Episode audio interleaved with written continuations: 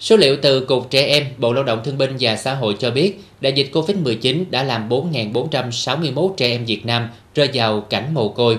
Trong đó có 193 trẻ em mồ côi cả cha lẫn mẹ. Những khoảng lặng, những trống trải trong tâm hồn của nhiều trẻ em khi các em không còn những người thân yêu nhất bên cạnh sau đại dịch không dễ gì bù đắp.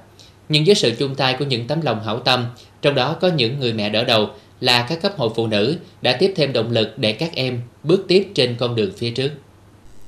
Tính đến tháng 6 năm 2023, các cấp hội phụ nữ trong tỉnh Bến Tre đã nhận đỡ đầu và vận động tổ chức cá nhân trong và ngoài tỉnh nhận đỡ đầu cho 1.129 trẻ mồ côi có hoàn cảnh khó khăn. Trong đó có 101 trẻ mồ côi do Covid-19. Với 476 mẹ đỡ đầu, ở gần là những cán bộ, hội viên phụ nữ, các cơ quan, đoàn thể, doanh nghiệp trên địa bàn tỉnh và 280 mẹ đỡ đầu ở xa là những tổ chức, cá nhân ngoài tỉnh – Tổng nguồn kinh phí hỗ trợ cho các em do Hội Phụ nữ tỉnh triển khai thực hiện từ sau phát động của Trung ương Hội Liên hiệp Phụ nữ Việt Nam đến nay trên 9 tỷ đồng. Cháu Trần Nguyễn Minh Đăng, sinh năm 2021, cùng người anh trai 11 tuổi đang sống với ông bà nội tại ấp 5 thị trấn Dòng Trơm, huyện Dòng Trơm. Mẹ của Minh Đăng làm công nhân ở thành phố Hồ Chí Minh. Chị bị nhiễm Covid-19 vào giai đoạn cuối của thai kỳ. Tình trạng của chị nặng nên buộc phải phẫu thuật bắt con trước ngày dự sinh một tuần khi Minh Đăng tròn tháng tuổi, cũng là ngày mẹ của bé qua đời. Ông bà nội cận kề tuổi 70, mang nhiều chứng bệnh của tuổi già. Dường đất tuy cũng có mấy công, nhưng từ sau đợt hạn mặn lịch sử năm 2016, giường chanh ổi của ông bà đã chết. Chính vì vậy, vợ chồng người con trai, tức ba mẹ của Minh Đăng, mới phải đi làm xa. Con dâu qua đời, con trai mất việc do công ty giải thể, khó khăn, dây bủa gia đình. Nhưng rất may, cùng với nhà hảo tâm gần xa, Hội Liên hiệp Phụ nữ thị trấn Dòng Trơm, mà cụ thể là chị Nguyễn Thị Thủy, chi hội trưởng phụ nữ khu phố 5, đã nhận làm mẹ đỡ đầu cho bé Minh Đăng.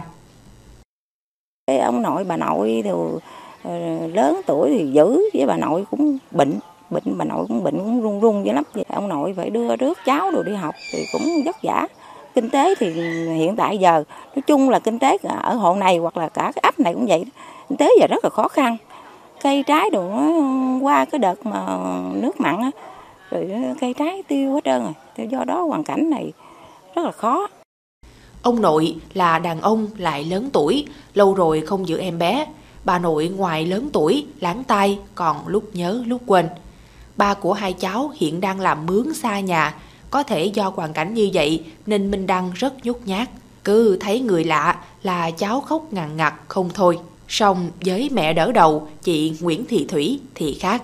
Chị có thể chơi đùa với cháu. Thông tin từ Hội thảo kỹ thuật xây dựng chương trình chăm sóc sức khỏe tâm thần, chăm sóc trẻ em mồ côi, chăm sóc trẻ em bị ảnh hưởng bởi dịch COVID-19, trẻ em di cư giai đoạn 2022-2030 do Bộ Lao động Thương binh và Xã hội phối hợp Quỹ Nhi đồng Liên Hợp Quốc UNICEF tại Việt Nam tổ chức diễn ra vào cuối tháng 6 năm 2023 tại Hà Nội cho biết dịch bệnh COVID-19 đã tác động tiêu cực đến vấn đề sức khỏe, tâm lý, tâm thần của trẻ em.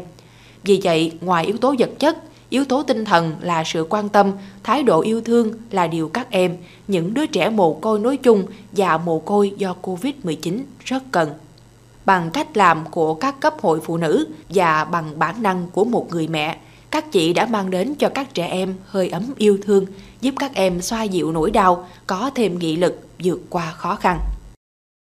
Trong cái thời gian tới thì tôi mong rằng cái chương trình này thì cũng tạo cái tính lan tỏa để làm sao à, mọi người trong xã hội thì cũng quan tâm đến à, các em à, mồ côi à, để làm sao các em có đủ điều kiện à, được à, là cấp sách